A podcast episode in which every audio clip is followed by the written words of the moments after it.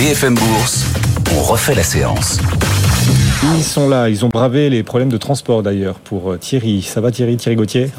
Ouais, c'était dur dans les transports. Là. J'ai battu mon record personnel sur 600 mètres, je pense. Ah oui, et on l'entend un peu encore un peu essoufflé. On va vous laisser le temps de reprendre votre souffle. Thierry Gauthier, directeur général de GSD Gestion, ce soir à nos côtés. Lui aussi a bravé les transports. Il est à nos côtés en cette veille de week-end. Cette veille, on est quasiment week-end là. Julien Kistrebert, bonsoir Julien. Bonsoir. Pour Taylor AM, merci Julien également de répondre fidèlement à l'appel de BFM Business et BFM Bourse. D'abord les records. Euh, effectivement, nouveau plus historique pour le CAC 40, plus 0 on est presque aux, 8000 points sur le CAC. La question qu'on pose à nos auditeurs et téléspectateurs sur les réseaux aujourd'hui, c'est bulle ou pas bulle? Et ils sont une majorité à estimer que les marchés, là, sont peut-être dans une zone de bulle. Euh, ils sont plus de 50% à le penser. C'est ce qui ressort de cette question qu'on leur pose sur notre fil XBFM Bourse. À 57%, nos auditeurs estiment que oui, les marchés sont en bulle. Il y a du scepticisme face à la hausse des marchés. Est-ce que ce scepticisme, vous le partagez, Julien? Je pense pas qu'il y ait une bulle sur toutes les valeurs. Effectivement, il y a certains dossiers euh, on peut se poser des questions, évidemment, notamment le secteur de, l'intelligence artificielle, euh, même si les résultats sont là, hein, parce qu'on pense évidemment en premier lieu à, Nvidia. Mais globalement, quand on regarde le marché, euh, toujours ce qu'on a dit à plusieurs reprises, hein, quand on retire les grosses valeurs leaders qui peuvent avoir des, multiples relativement élevés, le reste est relativement solide. Et puis tout ça, ça tient aussi au fait que bah, les résultats sont bons, la croissance économique en tout cas aux États-Unis, encore euh, très solide, beaucoup plus solide que ce que tout le monde attendait. Donc finalement, on a, des bénéfices qui se tiennent plutôt bien, euh, qui sont même au-dessus des attentes euh, très largement du côté américain. Et donc bah, tout ça fait qu'on a, on a une dynamique qui fait que bah, les titres continuent de monter et aussi pour de bonnes raisons. Même question Thierry, vous êtes à l'aise face à la hausse des marchés, record sur record. Les 8000 points, peut-être la semaine prochaine, on verra. Ou vous vous dites au contraire, là, si on touche les 8000, ce qui sera sans doute le cas à un moment ou à un autre, faudra vendre. C'est vrai que je pense qu'il y a un biais, comme on bat des records, les gens se disent c'est des niveaux qu'on n'a jamais atteints, donc euh, euh, voilà, on, va vite en besogne à, parler de bulles. Mais non, moi je rejoins l'avis de, de, vos différents intervenants et, et je ne pense pas qu'il y ait une bulle aujourd'hui. Les marchés sont vraiment portés par des bons résultats de société. Euh, quand on parle de bulle, en fait, il faut se souvenir hein, des, ratios de, de l'année 2000 sur la, sur la techno, c'était 60-70 fois les profits. Aujourd'hui, même sur un Nvidia, on n'est qu'à 35 fois. Euh, donc euh, certes, la, progression a été très très rapide, mais en termes de niveau de valo, l'Europe a 14 fois les profits, les États-Unis autour de 18-20 fois. On n'est pas sur des, ratios qui, qui, nous indiquent une, une bulle. Ce soir, la plus forte hausse du marché, c'est Air Liquide. Alors la publication avait été saluée hein, en milieu début de semaine, c'était mercredi. Euh, le titre Air Liquide avait gagné sur la publication 8%. Très rare de voir Air Liquide progresser autant sur une seule séance. C'est plutôt une valeur de fonds de portefeuille. Elle remonte à la surface. Et ce soir encore, Air Liquide gagne plus de 2%, plus forte hausse du CAC en, en clôture. Euh, Julien, il faut continuer d'acheter l'air liquide. Si on n'en a pas, il faut le faire. Si on en a déjà, il faut renforcer. Ou vous estimez qu'il faut peut-être calmer le jeu? Je vous pose d'autant plus la question que 750 000 Français, en tout cas personne, 750 000 humains, détiennent des titres Air Liquide. C'est la valeur dans le CAC 40 la plus détenue par les investisseurs particuliers. Écoutez, les, perspectives, en tout cas la hausse est justifiée par de très bons résultats et puis surtout des perspectives très solides. Hein. Ils ont révisé à la hausse euh, leurs objectifs de marge pour 2025. Euh, assez nettement. On devrait avoir une marge opérationnelle au-dessus de 20%. Et ils sont assez confiants pour l'année. On sait que sur ce business, il y a une assez bonne visibilité. Donc on peut estimer que 2024 euh, va être encore euh, une très bonne année, à ne pas douter en tout cas pour, pour cette société. Donc oui, on peut continuer à en acheter. Et si on compare avec son compère allemand, Linde, enfin, qui est coté maintenant aux États-Unis, bah, la décote, elle est encore significative. Alors certes, elle s'explique par une différence de marge et de retour sur capital employé, mhm. mais en tout cas, il y a, y a, une décote encore qui, qui est présente. Et donc, euh, pas de raison, en tout cas, d'abandonner ce dossier, voire même on peut continuer à renforcer. Ah oui, vous comparez Air Liquide et Ligne 2. Ben, ça tombe bien. Il y a match entre ces deux valeurs. Fight. Fight. Air Liquide ou Ligne 2, quitte à investir dans cette thématique? Air Liquide que les Français adorent et chouchoutent, ou plutôt Ligne 2 qui, dans la même thématique, parvient à mieux se valoriser? Il faut dire que Ligne 2 a choisi Wall Street. Ça permet de mieux se valoriser que le CAC 40 souvent. Air Liquide ou Ligne 2 dans les portefeuilles quitte à investir dans cette thématique? Thierry, bah écoutez, les États-Unis ont l'IA, nous on a l'AI. AI, c'est le mnémonique d'Air Liquide hein, sur Euronext. Donc, ah, c'est énorme. Voilà, c'était les deux lettres de la semaine. Et euh, moi je rejoins Julien, on est plutôt euh, euh, favorable au, dossier Air Liquide en, relatif par rapport à Ligne 2. Alors on n'en achète plus de l'air liquide sur ces niveaux-là, on, la conserve simplement. mais voilà, pour des raisons de, valorisation, en termes de, de valo sur EBITDA, ligne 2 c'est 18 fois, quand, quand Air Liquide c'est que 12 fois et demi. Euh, en termes de PER, c'est pareil, il y a, une, décote sur Air Liquide par rapport à Ligne 2. Donc pour ces raisons-là, et puis parce qu'on est un peu euh, cocorico, on est plutôt, euh, on est plutôt pro Air Liquide. Vous savez quoi? Vous êtes chauvin vous êtes conservateur l'un et l'autre. Air Liquide, Thierry Gauthier. Air Liquide plutôt que Ligne 2. Vous aussi, Julien. Mais on va quand même aller au bout de ce match. Julien. Mais pas Air Product, par contre.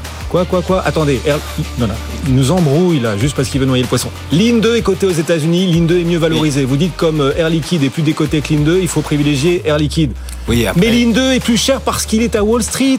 Et à Wall Street, il y a plus de potentiel aux États-Unis, honnêtement. Il y a plus d'investisseurs aussi. Ligne 2. C'est pas qu'une question de place de cotation. Ah. Hein. Ce que je disais avant, il y a, des meilleures marges du côté de ligne 2, un meilleur retour sur capitaux employés.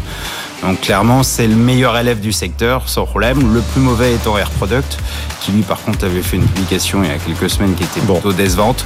Euh, voilà, mais Air Liquide en tout cas nous semble receler plus de potentiel d'amélioration de ses marges que Ligne 2 qui nous semble déjà un peu au maximum. Toutes nos excuses pour nos auditeurs et téléspectateurs, nos deux experts sont conservateurs ce soir. Ils préfèrent Air Liquide. Non, mais on les comprend, c'est une super valeur euh, Air Liquide, effectivement, plus 2,2%. Et quand le fond du portefeuille remonte à la surface aussi brillamment, ben, ça fait plaisir. Et cette semaine, les records du CAC 40 ont aussi été nourris par euh, cette valeur que les Français adorent, Air Liquide, et ça fait plaisir. Ce soir, Fnac Darty gagne plus de 6% en clôture. C'est mérité ou pas sur la publication, Thierry? Sur la publi, je trouve pas. Euh, parce que voilà, le chiffre d'affaires il est légèrement au-dessus des attentes, mais c'est l'épaisseur du trait. Euh, les marges sont quand même bien sous pression. Euh, la faute à l'inflation, euh, sur, les salaires, voilà, différents sujets qu'on a tous connus. la croissance est molle, voilà, donc on est quand même sur de la consommation sur Fnac Darty, donc c'est quand même compliqué. Donc non, moi je pense pas que ce soit la, publication qui porte le, le titre, mais dans la publication, on a repéré qu'il y avait Daniel Kretinsky qui était monté à 29,9% du capital. Et je pense que c'est plutôt par là qu'il faut trouver l'explication à la hausse du jour, parce que vous savez que alors le, cet investisseur-là était autour de 25%, je crois, si euh, ma mémoire est bonne, en octobre-novembre. Mhm. Et donc là, il est monté à 29,9 et on n'est pas sans savoir qu'à 30%, eh ben, c'est le seuil de déclenchement euh, d'une, d'une offre publique d'achat. Ah oui. Donc on est, voilà, on est... Un peu spéculatif la hausse. On est un peu au bord de ça, oui. Bon. Fnac Darty gagne 7,8% euh, en clôture ce soir, 26,50 euros, mais la publication ne le mérite peut-être pas. Est-ce qu'il y a d'autres publications dont vous vous dites le marché l'a salué cette publication, mais honnêtement, euh, c'était pas mérité?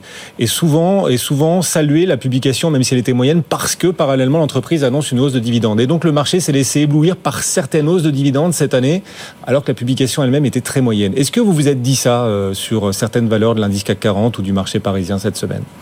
Notamment si on parle de, Carrefour et d'AXA, euh, on a ah, ah. deux situations un petit peu différentes. Carrefour, effectivement, c'était compliqué la, publication euh, pour, l'exercice 2023. Maintenant, ils ont un discours quand même très positif, notamment sur une reprise sur, sur la filiale brésilienne. Euh, donc ça, là-dessus, c'est plutôt, plutôt effectivement positif. Et puis à côté de ça, la valorisation est quand même extrêmement basse. Euh, c'est vrai que de remonter son dividende, c'est toujours la même chose. Hein. C'est la théorie du signal. Si je remonte mon dividende, ça veut dire que je suis confiant sous l'avenir. Et si en plus j'ai ce discours optimiste euh, sur les perspectives, bah, finalement, tout ça semble aller dans le, dans le même sens. Et donc c'est rassurant. Étienne veut, veut intervenir là-dessus, justement. Est-ce que certains certaines entreprises ont, grâce à leur hausse de dividendes, réussi à faire passer des couleuvres euh, au marché, euh, des publications un peu moyennes, mais qui ont été saluées parce qu'elles sont accompagnées de hausses de dividendes. Étienne bah, c'est le dividende et puis ce sont surtout les, les rachats d'actions. Hein. Dans le cas de, de Carrefour, c'est 700 millions d'euros.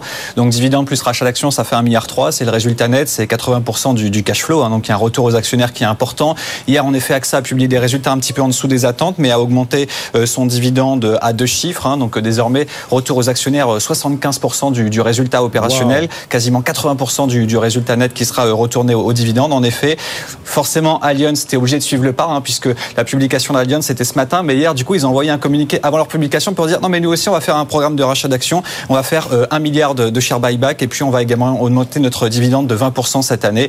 Donc, forcément, le marché s'y attendait aujourd'hui et face à la publication, bah, le titre a reculé puisque vous avez Allianz qui perd un peu plus de 2% ce soir. Effectivement, là, les marchés sont pas dupes sur, sur Allianz. Étienne, vous n'hésitez pas à nous rappeler quand vous le souhaitez. Même question, Thierry, est-ce qu'il y a des entreprises qui ont réussi à faire passer des vessies pour des lanternes avec la hausse de dividendes Le cours a progressé, mais la publication, les prévisions sont quand même assez moyens et méritaient peut-être pas la hausse en bourse qui a accompagné cette publication. Eh ben, c'est toute la force de la théorie du signal. Hein. C'est vrai. Alors je sais pas pour Julien combien de temps ça fait, mais moi c'est 25 ans en arrière. Hein, toutes ces toutes ces théories-là euh, financières qu'on a apprises sur les bancs de l'école.